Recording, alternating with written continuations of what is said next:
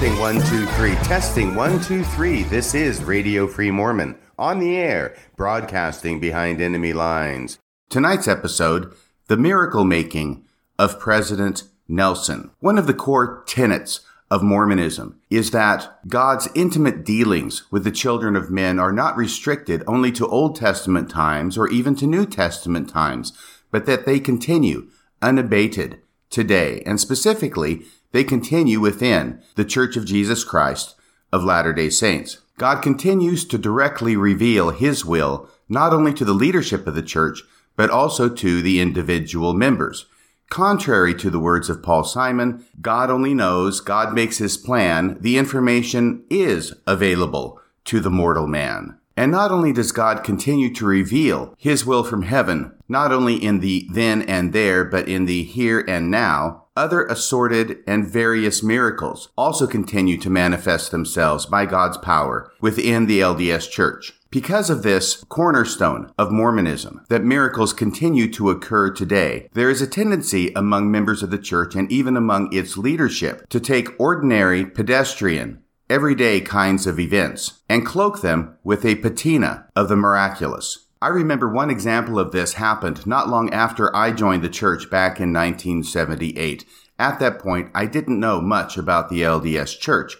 All I knew was that it was 16, it was beautiful, and it was mine. And what made it so beautiful was that it was true. Much of what I learned about the church at that early age came from my best friend, Bruce, whom I've talked about in prior podcasts. He was the person who introduced me to the gospel and baptized me in June of 1978. One day, not long after that, we were talking about the succession to the presidency. In other words, how the new president to the LDS church is chosen after a president passes away. I remember Bruce telling me in awed tones, that's odd, A-W-E-D, not O-D-D, in odd tones, how when the president of the church passes away, the other 14 apostles get together in a room in the Salt Lake Temple and they all pray about who should be the next president of the church. And then after they have prayed, miracle of miracles, each and every one of those 14 apostles receives the exact same revelation that apostle X should become the next president of the church. And that is in fact the next apostle who does become the president of the LDS church.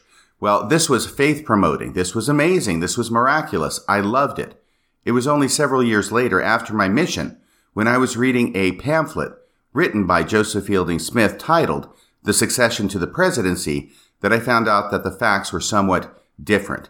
And the facts were decidedly less miraculous. That in fact, what really occurs is that when the president of the church passes away, it is already known and understood by all the other apostles who will be the next president. The next president of the church will be who it always has been. It is the longest continuously serving apostle. So much so is this the case that the president of the LDS church at any given time is defined as the longest continuously serving apostle in the church. And that is how we knew when President Monson died that the next president of the church was not up for grabs. It was going to be Russell M. Nelson. And it would be Russell M. Nelson because after Thomas S. Monson, he was the longest continuously serving apostle in the LDS church. Case closed, end of story, no miracle about it. So we can see how the simple following of long established procedure in choosing the president of the church can become imbued with a nimbus of the miraculous. But not only is this penchant for making miracles out of nothing at all prevalent among the membership of the church, it is also something that we can see among the leadership of the church. In tonight's episode, we're going to look at not one, but three examples of how the current president of the church, Russell M. Nelson, appears to take ordinary events and add miraculous elements to them in order to make them extraordinary. And that is why tonight's episode is titled The Miracle Making of President Nelson. I like to call these three examples number one, the revelation that wasn't, number two, the lady in the hat, and number three, the incident at Mozambique. But before we get to those examples, I want to thank everybody who has donated to the Radio Free Mormon podcast. Your donations keep this podcast going. And I want to encourage everybody who has not yet made a donation to go to radiofreemormon.org right now and make a contribution today. $10 a month, $25 a month, $50 a month, whatever you can afford. Your contribution will keep this podcast going into the future and keep Radio Free Mormon broadcasting behind enemy lines. Now, on to example number one, the revelation that wasn't. Example number one has to do with something we talked about not that long ago in episode 63 titled President Nelson Jumps the Shark. In that episode, we looked at the November 2015 exclusionary policy related to members of the church in gay marriages and their children, as well as the reversal of that policy in April of 2019, approximately three and one half years later. We talked about how both of them were claimed by Russell M. Nelson to be revelation, both the institution of the policy as well as the reversal of the policy. Both of those came from the same all-knowing deity, according to President Nelson. According to D. Todd Christofferson, however, he had never heard about this policy until it was presented to all of the apostles for an up or down vote without debate on November 3rd, 2015. This is the day that the policy was enacted and only two days before it was leaked to the public on November 5th, 2015. Todd Christofferson related this to his brother, who then related it to noted LDS historian and scholar Gregory Prince. We learned about this in an interview he had with the Salt Lake Tribune in April of 2019. Play the tape.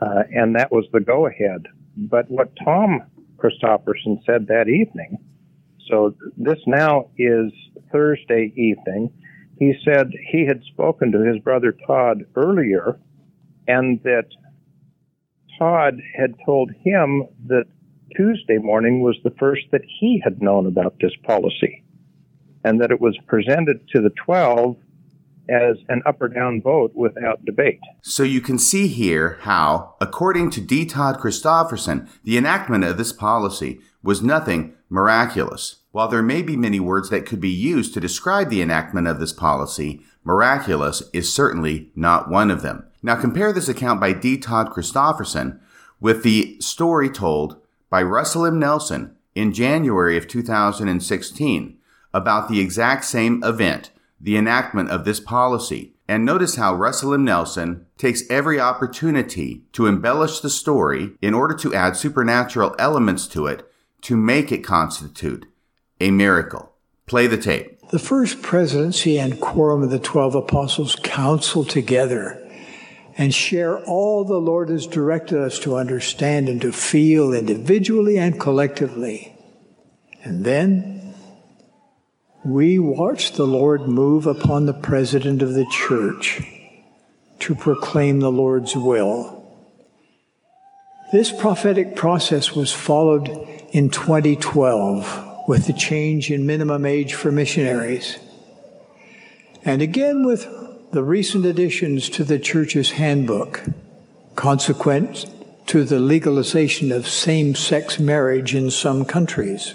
But strangely, Apostle D. Todd Christofferson knows nothing about these meetings in the temple. The President Nelson says the first presidency and all the apostles convened. It reminds me of a children's story I used to read to my daughter when she was a little girl. A moose and a goose together have juice, but not the hippopotamus. But here it should be a moose and a goose together meet at the temple, but not D. Todd Christofferson filled with compassion for all, and especially for the children. We wrestled at length to understand the Lord's will in this matter. Ever mindful of God's plan of salvation and of His hope for eternal life for each of His children, we considered countless permutations and combinations of possible scenarios that could arise.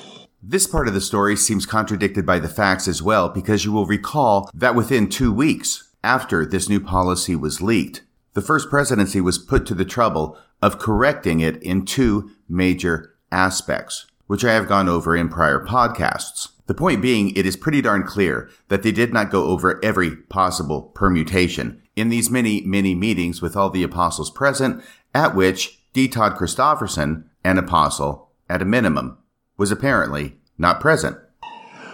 We met repeatedly in the temple in fasting and prayer and sought further direction and inspiration. And then, when the Lord inspired his prophet, President Thomas S. Monson, to declare the mind of the Lord and the will of the Lord, each of us during that sacred moment felt a spiritual confirmation. It was our privilege as apostles to sustain what had been revealed to President Monson. So, this is example number one of an instance where Russell M. Nelson seems willing to take a very ordinary kind of event, such as an up or down vote by the apostles on enacting this policy without debate and making a miracle of it. If this were the only example, it would be worth commenting on. But the examples do not stop there because it appears that President Nelson may have a track record of this sort of thing. Example number two has to do with a story. It's a missionary story involving President Nelson many years ago when he gave a Book of Mormon to a colleague of his and the colleague ended up reading it and the colleague and his wife ended up joining the church. Now that is a nice story. It's a good story. There's nothing wrong with that story from an LDS point of view, and it is worth recounting on its own terms.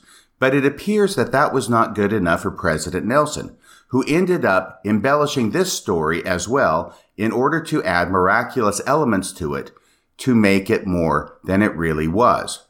On April 9, 2019, the Truth and Transparency Foundation, formerly known as Mormon Leaks, published an article titled False Story Removed from Newest Book on the Life of Mormon President Russell M. Nelson. Here's what that article states. A book exploring the life and teachings of Russell M. Nelson, current president of the Mormon Church, underwent a last minute edit before its public release on April 8, 2019. The publisher, Deseret Book, of course, became aware that the book contained a faith promoting story with material inaccuracies. What we're going to see is that this faith promoting story's material inaccuracies all had to do with the miraculous elements of the story. Going on.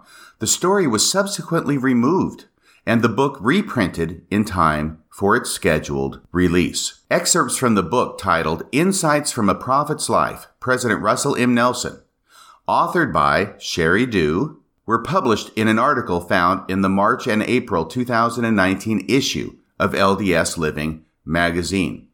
One excerpt, titled You Didn't Read It, Did You?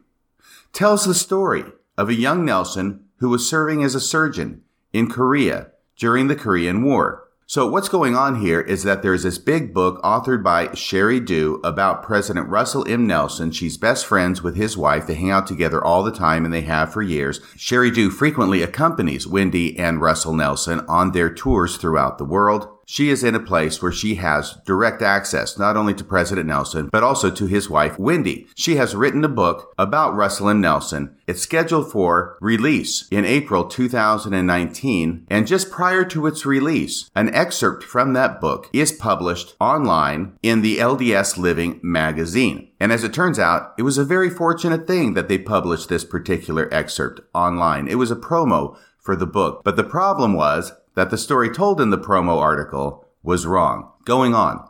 One excerpt titled You Didn't Read It, Did You? tells the story of a young Nelson who was serving as a surgeon in Korea during the Korean War. While serving, he discussed the Book of Mormon with a nurse on staff, Beverly Ashcraft. He gave her a copy of the book only for it to be returned a few days later by her husband, Derwin, a fellow surgeon at the base. Derwin did not express much interest in learning more about the book. According to the story, Nelson pressed and convinced the Ashcrafts to read the entire book. The couple was eventually baptized by Nelson. Derwin died a few years later, and Beverly remarried. So this is back during the Korean War. This is in the first part of the 1950s. Time goes on. Apparently, sometime shortly after Nelson became an apostle in 1984, so this would have been approximately 30 years after the incident being described with the Ashcrafts. Apparently, sometime shortly after Nelson became an apostle in 1984, he spoke at a stake conference in Tennessee.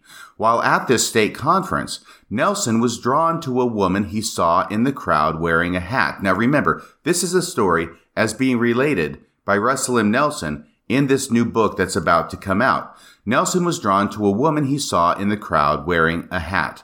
While he was giving his talk from the pulpit, he called her out in the crowd and asked how long she had been a member and who baptized her.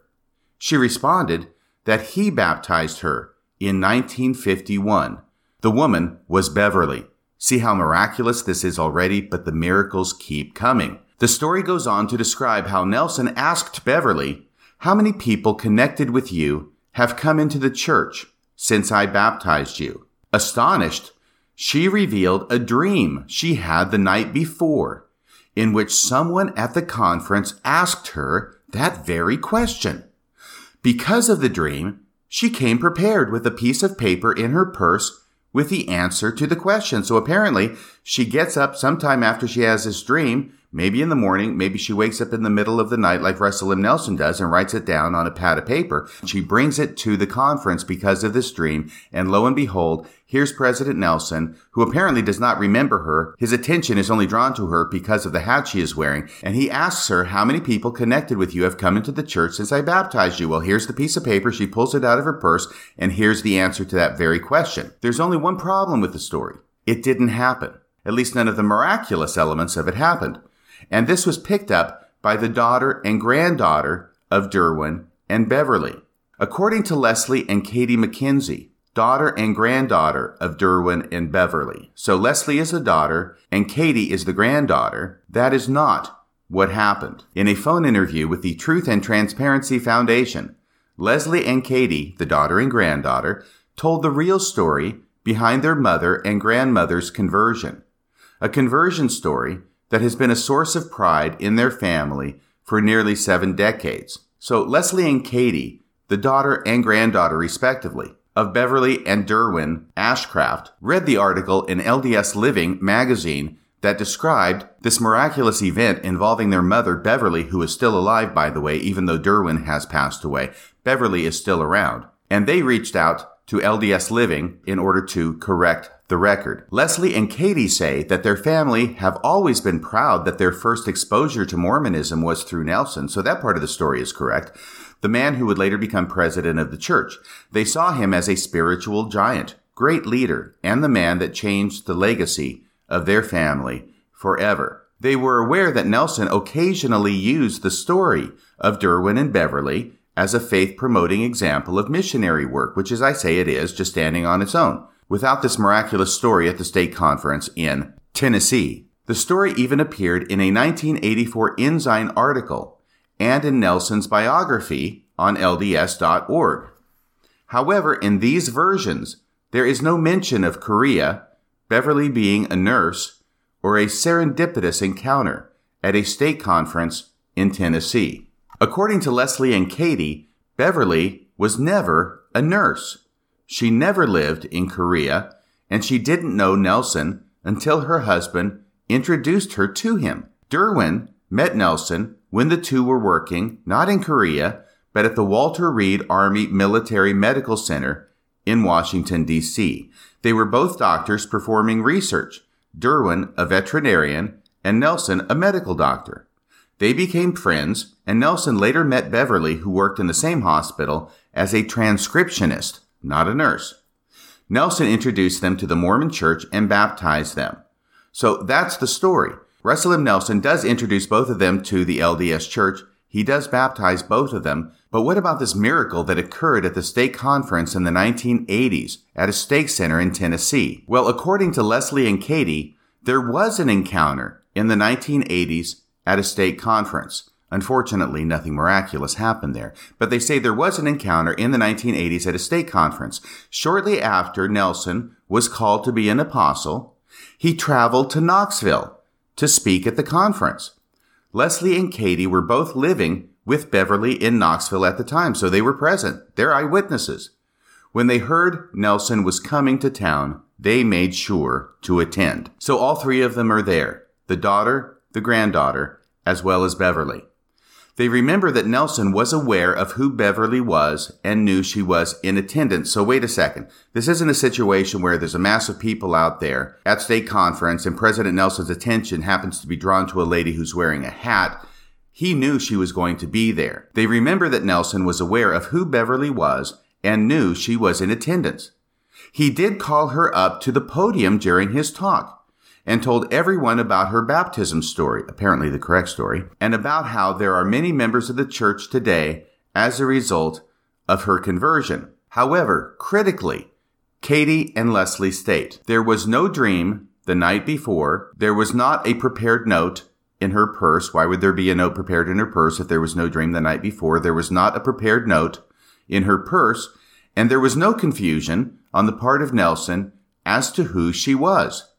Katie adds that her grandmother has never worn a hat to church and did not have a hat on that day. And so we can see that a rather ordinary story of President Nelson sharing the gospel with a friend and his wife and getting them baptized into the church doesn't seem to be good enough. Over time, a miracle is made out of it. And the miracle has to do with the events at the stake conference in Tennessee. President Nelson does go to the stake conference. Beverly is present at the stake conference. President Nelson does ask her to come up and share with the audience all the people who have joined the church because of her, which by the way means because of him, since he's the one who baptized her in the first place, this note of vainglory is hard to escape on the part of President Nelson. But all the miraculous elements of the story were somehow made up by President Nelson and added to the narrative. This is similar to Elder Jeffrey R. Holland back in the summer of 2017, telling a miracle story to a group of newly called mission presidents at the MTC which was thereafter published in the Deseret News. I did an episode about that story as well, and the fact that after that story was published in the Deseret News, people involved in the miracle story contacted Elder Holland to tell him that none of the miraculous elements of the story actually happened. And Elder Holland then was put to the embarrassment of having to issue a public retraction of the story, which he actually did not do himself but had other people do for him. He's not too busy to tell the miraculous story in the first place, but he is too busy to issue the retraction of the story. So this is very similar. We have a story which is really not miraculous, that then has miraculous elements added to it.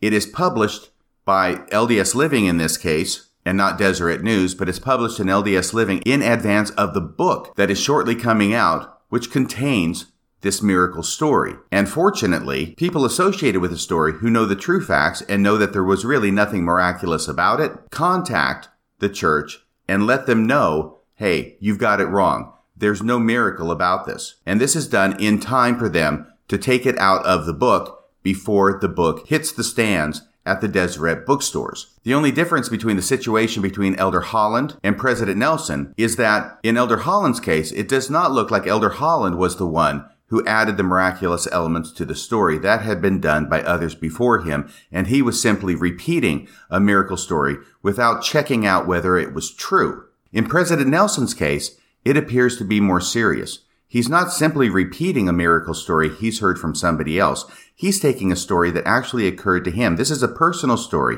a story that happened in his own life, and he is the one who is adding the miraculous elements to it. Again, there was no dream the night before, there was not a prepared note in her purse, and there was no confusion on the part of Nelson as to who she was.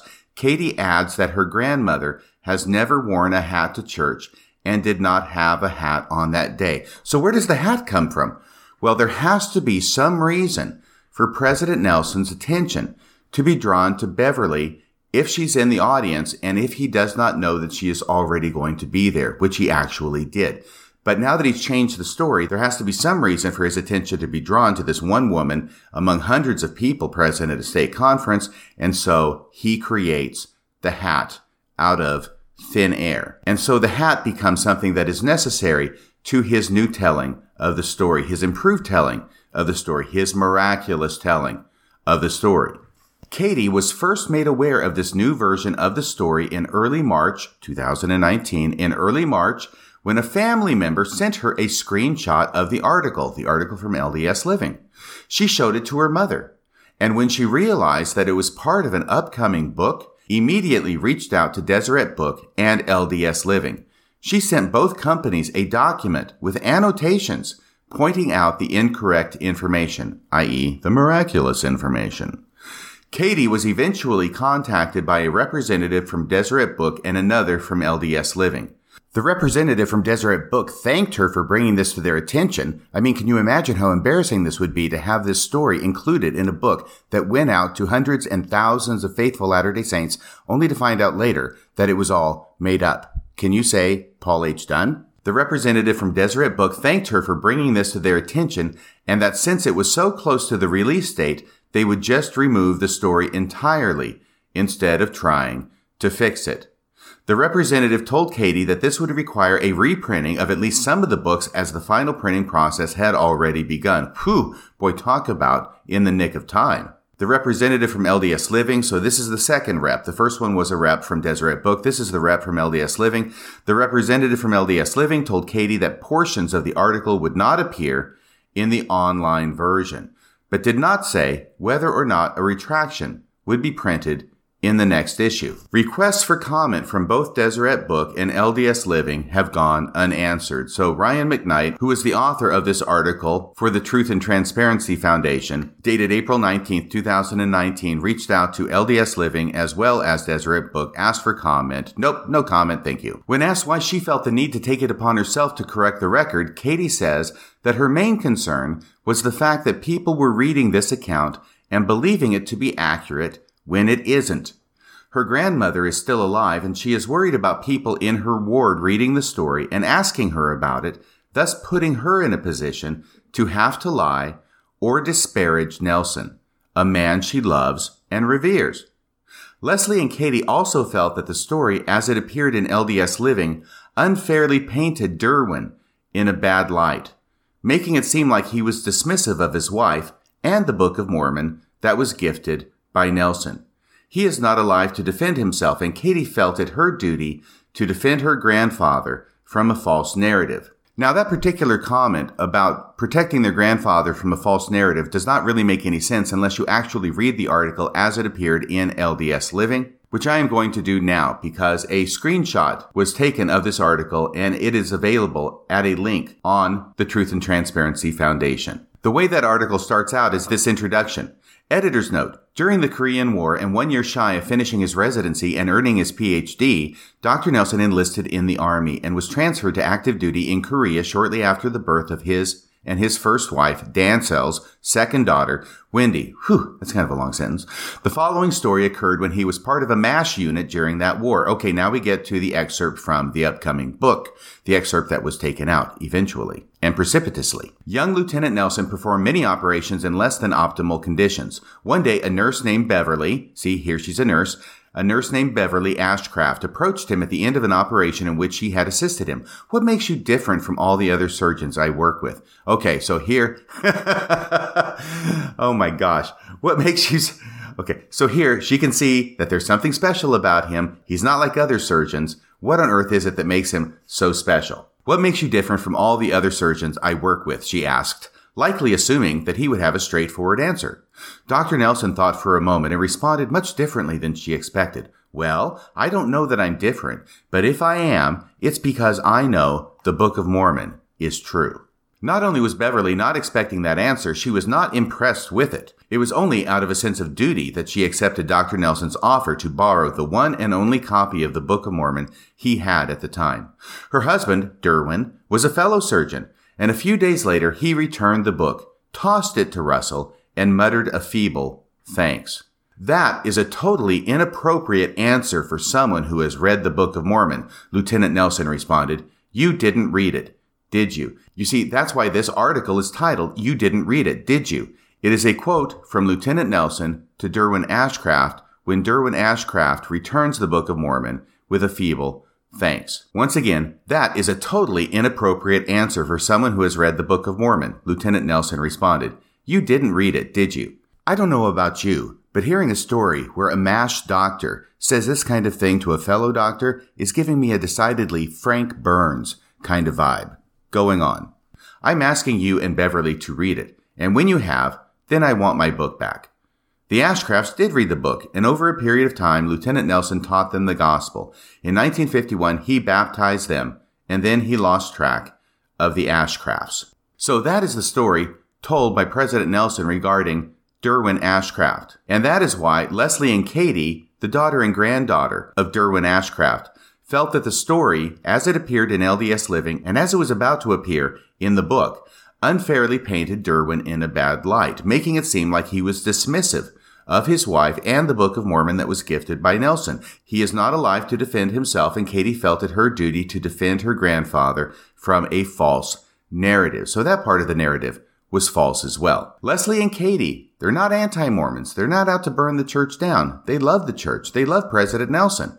Leslie and Katie harbor no ill will toward Nelson, nor do they think he owes them an apology. They hope that LDS Living prints a retraction and that better fact checking is done in the future before putting stories like this in books that are meant to be read by millions of people. So that's the end of the article there at the Truth and Transparency Foundation published April 9th, 2019. You can see that once again, President Nelson takes a rather ordinary and unmiraculous occurrence, and in order to make it ready for prime time, adds miracle upon miracle in order to show beyond any shadow of a doubt that God continues to manifest His will through miraculous means to members of the LDS Church. But you know, after actually reading the article as it was set forth in the LDS Living magazine, it strikes me that the Truth and Transparency Foundation article summarizing the story did not really do justice to all of the miraculous elements that were put forth in this story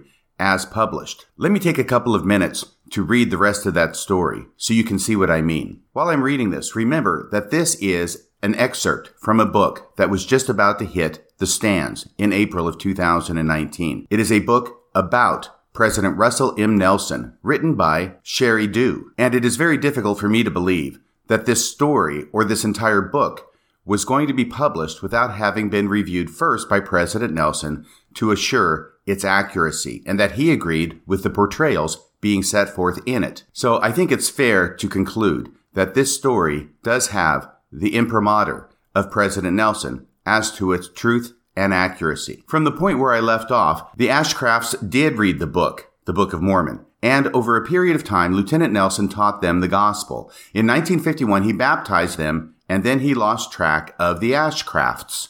Fast forward 30 years to when Russell Nelson had become Elder Nelson, a member of the Quorum of the Twelve Apostles who had just been asked to take a last minute assignment to fill in for Elder Neal A. Maxwell at a stake conference in Tennessee. Elder Nelson headed for Tennessee, arriving at the airport where members greeted him with Welcome to Tennessee, Elder Maxwell signs. Well, that's a little bit humorous. Obviously, they didn't get the word that he was going to be substituting for Elder Maxwell. They thought it would be Elder Maxwell, and they had signs saying, Welcome to Tennessee, Elder Maxwell. The story goes on. During the Sunday morning session of the conference, Elder Nelson was drawn to a woman wearing a large hat and sitting on the left hand side of the chapel. He asked the stake president who she was, because you see in the story, he doesn't know that it's Beverly, even though he actually did in reality know that she was there. But that's not miraculous enough. He asked the stake president who she was. The president didn't know, but managed to learn that her name was Beverly Zitting, Z-I-T-T-I-N-G. She had remarried after her husband passed away. Now she has a new last name, Beverly Zitting. When Elder Nelson went to the pulpit, he felt prompted. You see, there's that miracle stuff. When Elder Nelson went to the pulpit, he felt prompted to call this woman to join him. So he doesn't know who she is. All he knows is that she's wearing a big hat. He's been told her name is Beverly Zitting, which he would not put two and two together even if he remembered Beverly Ashcraft because her name is now different. So he asks this woman, whom he doesn't know, to come up and join him at the pulpit at a stake conference in front of hundreds of people. And after she gets up there to the pulpit, he asks her a question. How long have you been a member of the church? He asked her, with the congregation looking on. Thirty years, she responded. Who baptized you? He then asked. After a brief pause, she answered, You did, in 1951. Oh, see how astonishing this is. What is your name again? He asks her. She explained that when Elder Nelson had baptized her, her name had been Beverly Ashcraft, and her husband's name, Derwin. After he died, she had remarried, and now she had a large family who were active in the church. Beverly, how many people connected with you have come into the church since I baptized you? Elder Nelson asked. You won't believe this, she told him, and frankly, he shouldn't believe it, and we shouldn't believe it because This never happened. You won't believe this, she told him and the congregation, but two nights ago, I had a dream that Elder Maxwell would ask me that very question. So this was an inspired dream, but apparently it wasn't inspired enough to let her know that Elder Maxwell was not going to be there. Instead, it would be Elder Nelson. I had a dream that Elder Maxwell would ask me that very question. So she had come prepared, and she pulled out of her purse a paper with the names of all the people who had come into the church as a result of her baptism.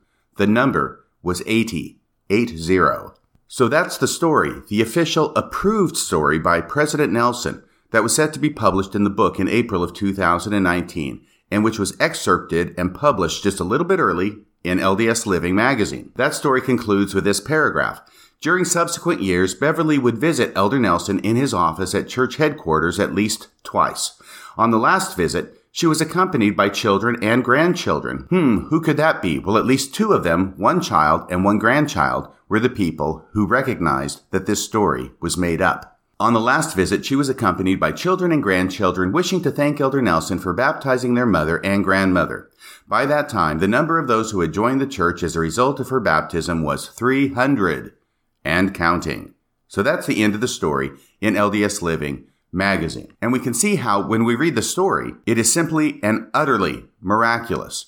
And all these simply and utterly miraculous parts of it are pure embellishments on the part of President Nelson to an otherwise ordinary and unmiraculous event. But there is yet another example of this sort of miracle making on the part of President Nelson. It is our third and final example tonight, and I like to call it the incident at Mozambique. Now, the essential elements of what really happened during the incident at Mozambique is that Elder Russell M. Nelson, along with his wife Wendy, was visiting the African nation of Mozambique. He was accompanied by a General Authority 70 and his wife, and they were visiting the mission president there and the mission president's wife. So there are three couples down there. It is May of 2009, and they are sitting down to dinner when four men come into the house and rob them and then leave very quickly. This story was first published by KSL News on May 30th of 2009 under an article titled LDS Church Apostle, his wife, and two other couples attacked in Mozambique. This story runs as follows. Dateline, Salt Lake City. Armed assailants attacked and robbed a Latter-day Saint apostle, his wife, and two other couples in the African nation of Mozambique. Elder Russell M. Nelson and his wife Wendy were on a church assignment when the incident happened. According to church spokesman Scott Trotter, so this is the guy who should know. According to church spokesman Scott Trotter, the wife of the mission president, Blair Packard, suffered a broken arm. She and others also have cuts and bruises. So even though the wife of the mission president gets a broken arm, which is definitely unfortunate, this whole incident is unfortunate, the others escaped with minor injuries, cuts, and bruises, according to the article. An official church statement was released which stated, quote, on Friday evening, they were having dinner together in the mission president's home when armed assailants entered the home and robbed them. We don't have complete information yet, but we understand that Sister Packard's arm was broken. In addition, she and others suffered some superficial injuries, mainly cuts and bruises. Elder and Sister Nelson will continue their assignment over the weekend as planned. So that's the end of the official church statement quote in this article. The article goes on, the country of Mozambique is located in the southeastern part of the African continent on the Indian Ocean.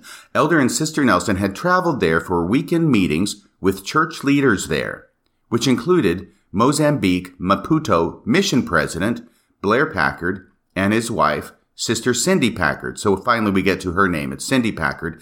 So that's the mission president and his wife that they're visiting, and Elder William and Sister Shanna Parmley of the African Southeast Area Presidency. The article goes on with a little background about the problem of such robberies in Mozambique. Former missionaries to Mozambique, who we talked with Saturday, tell us that they were warned to always be cautious and told about the dangers of life in that African nation. Austin Hill served a Latter day Saint mission in Mozambique in 2002 and 2003. He says the people are very friendly. Well, most of the people, apparently. The mission home before the current one got broken into and the church employed guards were there all day. One of the three guards they employed had orchestrated the whole thing, Hill said. So here this former missionary to Mozambique is describing a robbery of the mission home itself. When you hear of something happening in the neighborhood, he goes on, as you're there, it's usually with a machete. So usually machetes are used by robbers in Mozambique. We don't yet know what or how much was taken, but authorities in Maputo are investigating this crime. So, though this sounds like a traumatic incident being reported by the church, as it happened to Elder Russell M. Nelson and the others present, it does not sound like there was anything miraculous about it. Perhaps it's miraculous in a general kind of euphemistic sense that nobody was hurt any worse than Sister Cindy Packard, who had her arm broken. That's a good thing, but not necessarily miraculous in any way.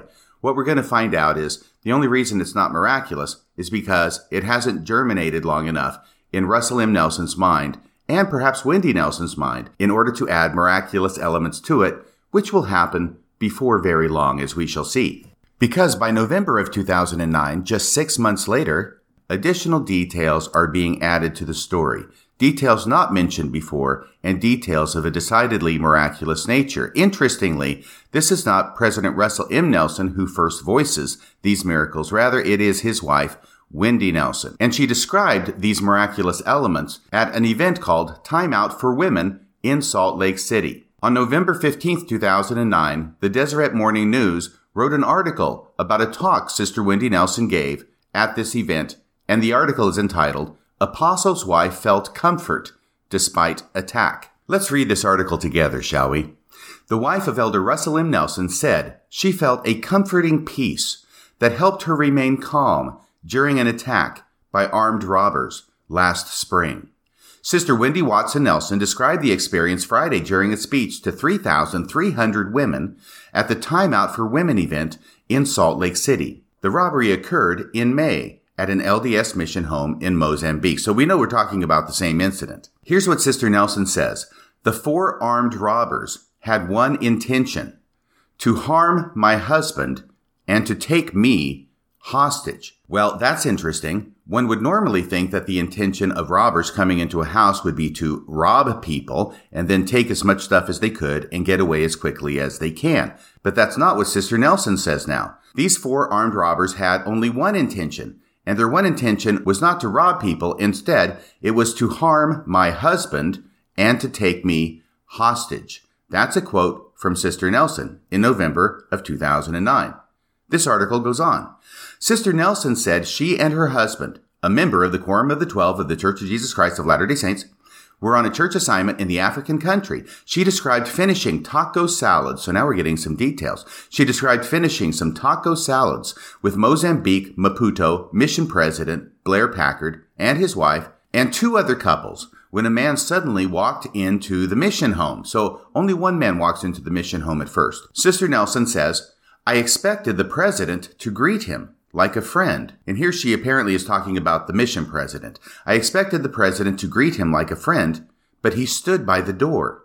And instead, the mission president's wife, who I call a hero, said, this is a robbery. So a strange man walks into the room, stands by the door, and the mission president's wife says, This is a robbery.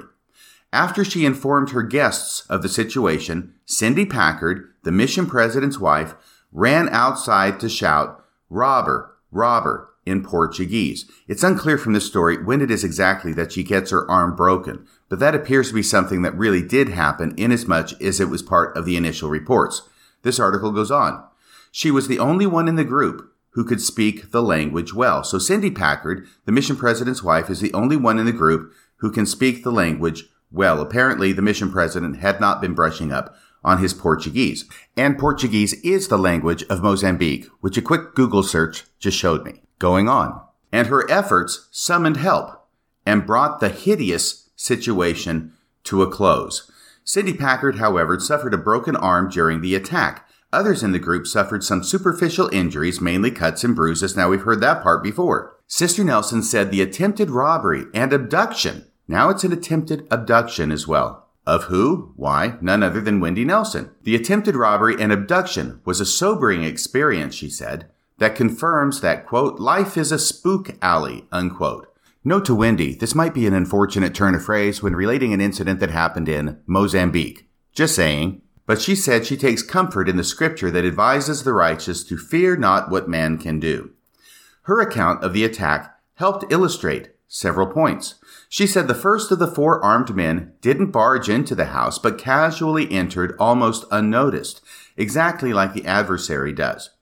Unbeknownst to those inside eating dinner, the intruders overcame the unarmed guard outside the mission home. So there's an unarmed guard outside the mission home. Things are obviously somewhat precarious there in Mozambique. However, not precarious enough to actually arm the guard that you have outside your mission home. The intruders overcame the unarmed guard outside the mission home, she said. They then watched Elder Nelson and the others through the windows of the mission home, waiting for the right moment to attack. So here is a new detail. Wendy Nelson says that these men, before apparently the first one walked in, they watched Elder Nelson and the others through the windows of the mission home waiting for the right moment to attack. So either these guys were not doing a very good job of being surreptitious about watching them through the windows of the mission home, or Wendy Nelson's imagination is beginning to run away with her here.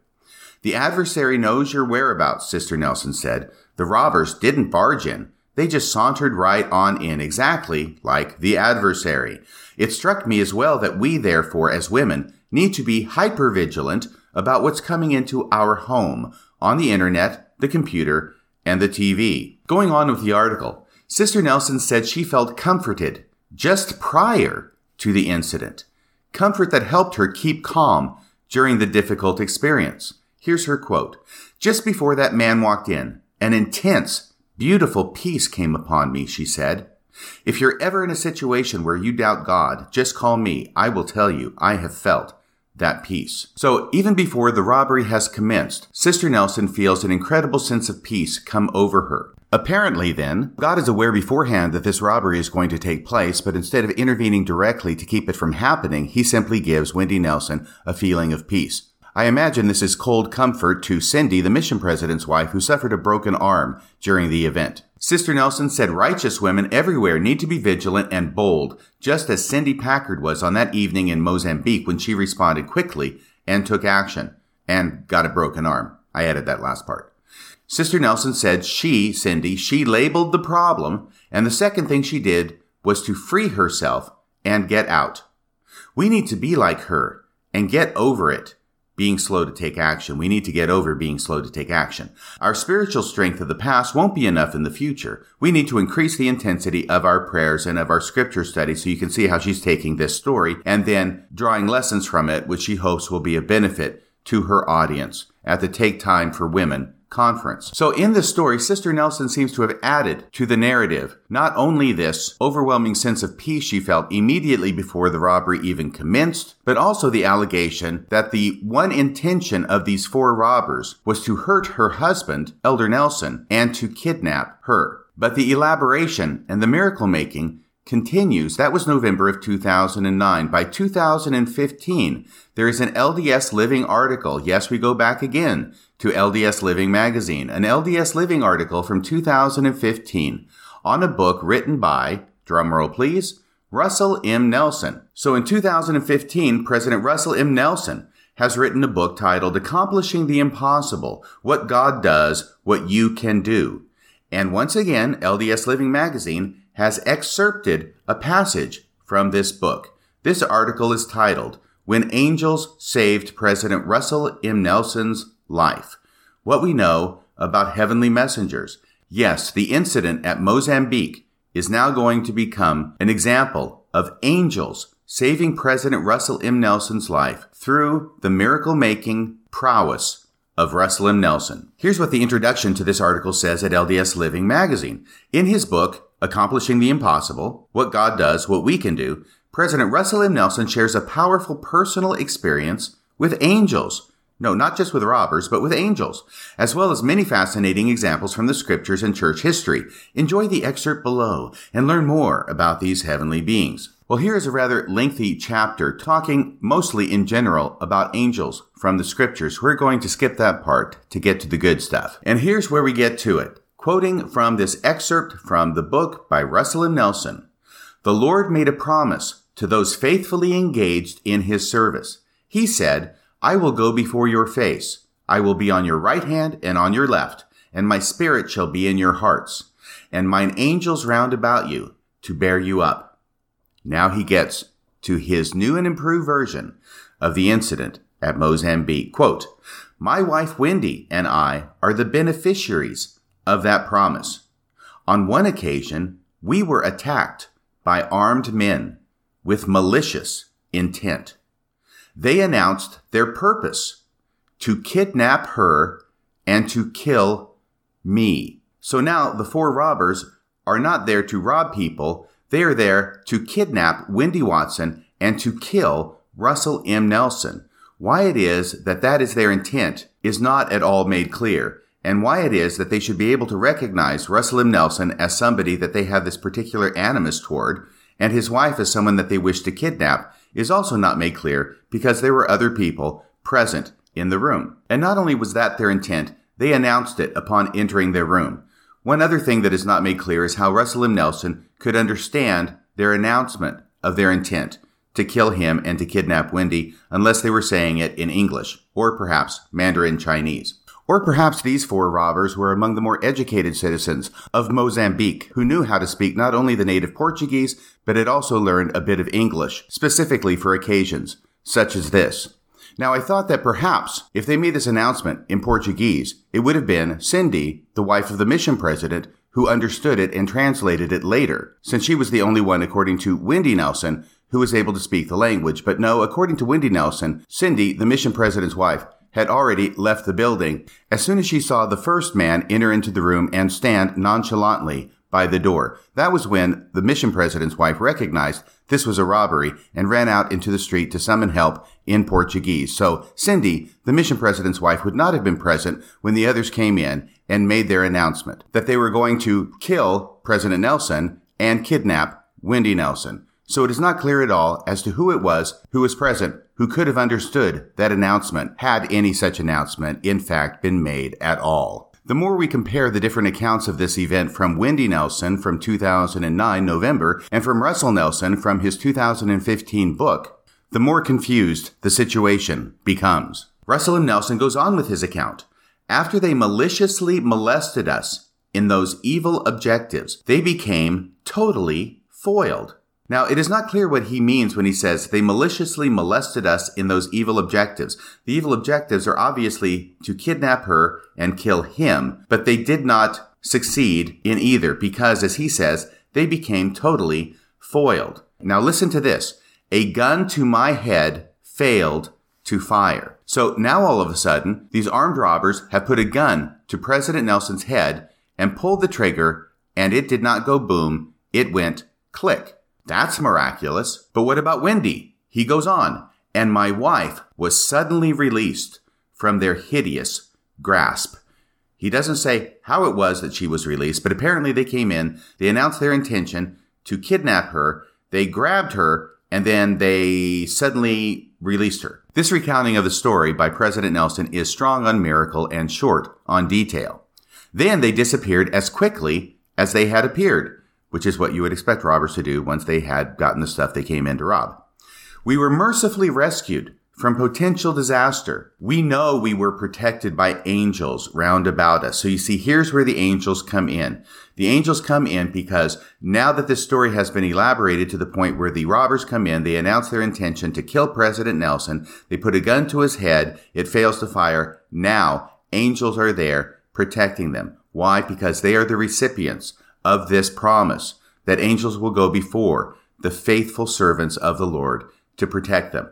And indeed, his wife Wendy is one of those faithful servants who also was protected by angels because after the robbers had announced that they were going to kidnap her, they were somehow, inexplicably, totally foiled because Wendy was suddenly released from their hideous grasp. Yes, Elder Nelson concludes, the Lord's precious promise had been invoked in our behalf. Now wait another second. Where did the gun come from? I thought the original newspaper report about this robbery said that robberies in Mozambique usually occur with people carrying machetes, not firearms. Let me look at that article again. Yes, that's right. Austin Hill, the former missionary in Mozambique, says when you hear of something happening in the neighborhood, as you're there, it's usually with a machete. So it turns out that not only are the Nelsons attacked by well educated robbers who can speak English, they have also managed to upgrade their machetes to firearms. This really is a miracle, isn't it?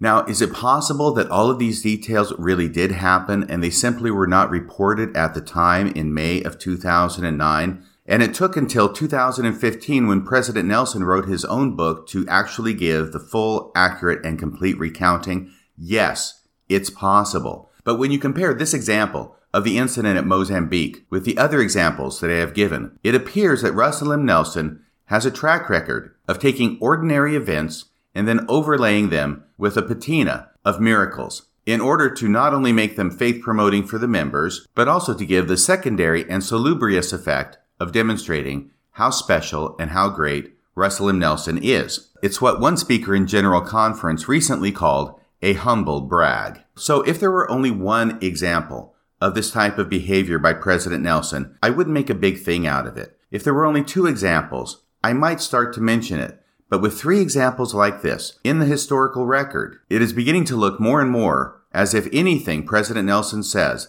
that involves a story of a miraculous nature should be taken with a grain of salt. And the reason I think this becomes more significant is because Elder Nelson is no longer simply an apostle. He is currently the president of the Church of Jesus Christ of Latter-day Saints. And as such, is revered and sustained by true believing members of the LDS Church as a prophet of the living God. So having reviewed all of this evidence, the question is not so much whether he should be sustained as a prophet of God, the question is whether you would buy a used car from this man. Now, I think we all know why it is that President Nelson wants to add miracle stories to the otherwise mundane events of his life. The most charitable explanation is that he wants to increase the faith of the members of the church. But what happens to that faith when members of the church feel the Spirit when they hear these miracle stories from President Nelson, only to find out later that these are fabrications on his part and that they never happened. I think we all know what the road to hell is paved with, and perhaps it would be a good thing for President Nelson to keep that in mind. That's about all for tonight. Until next time, this is Radio Free Mormon, signing off the air.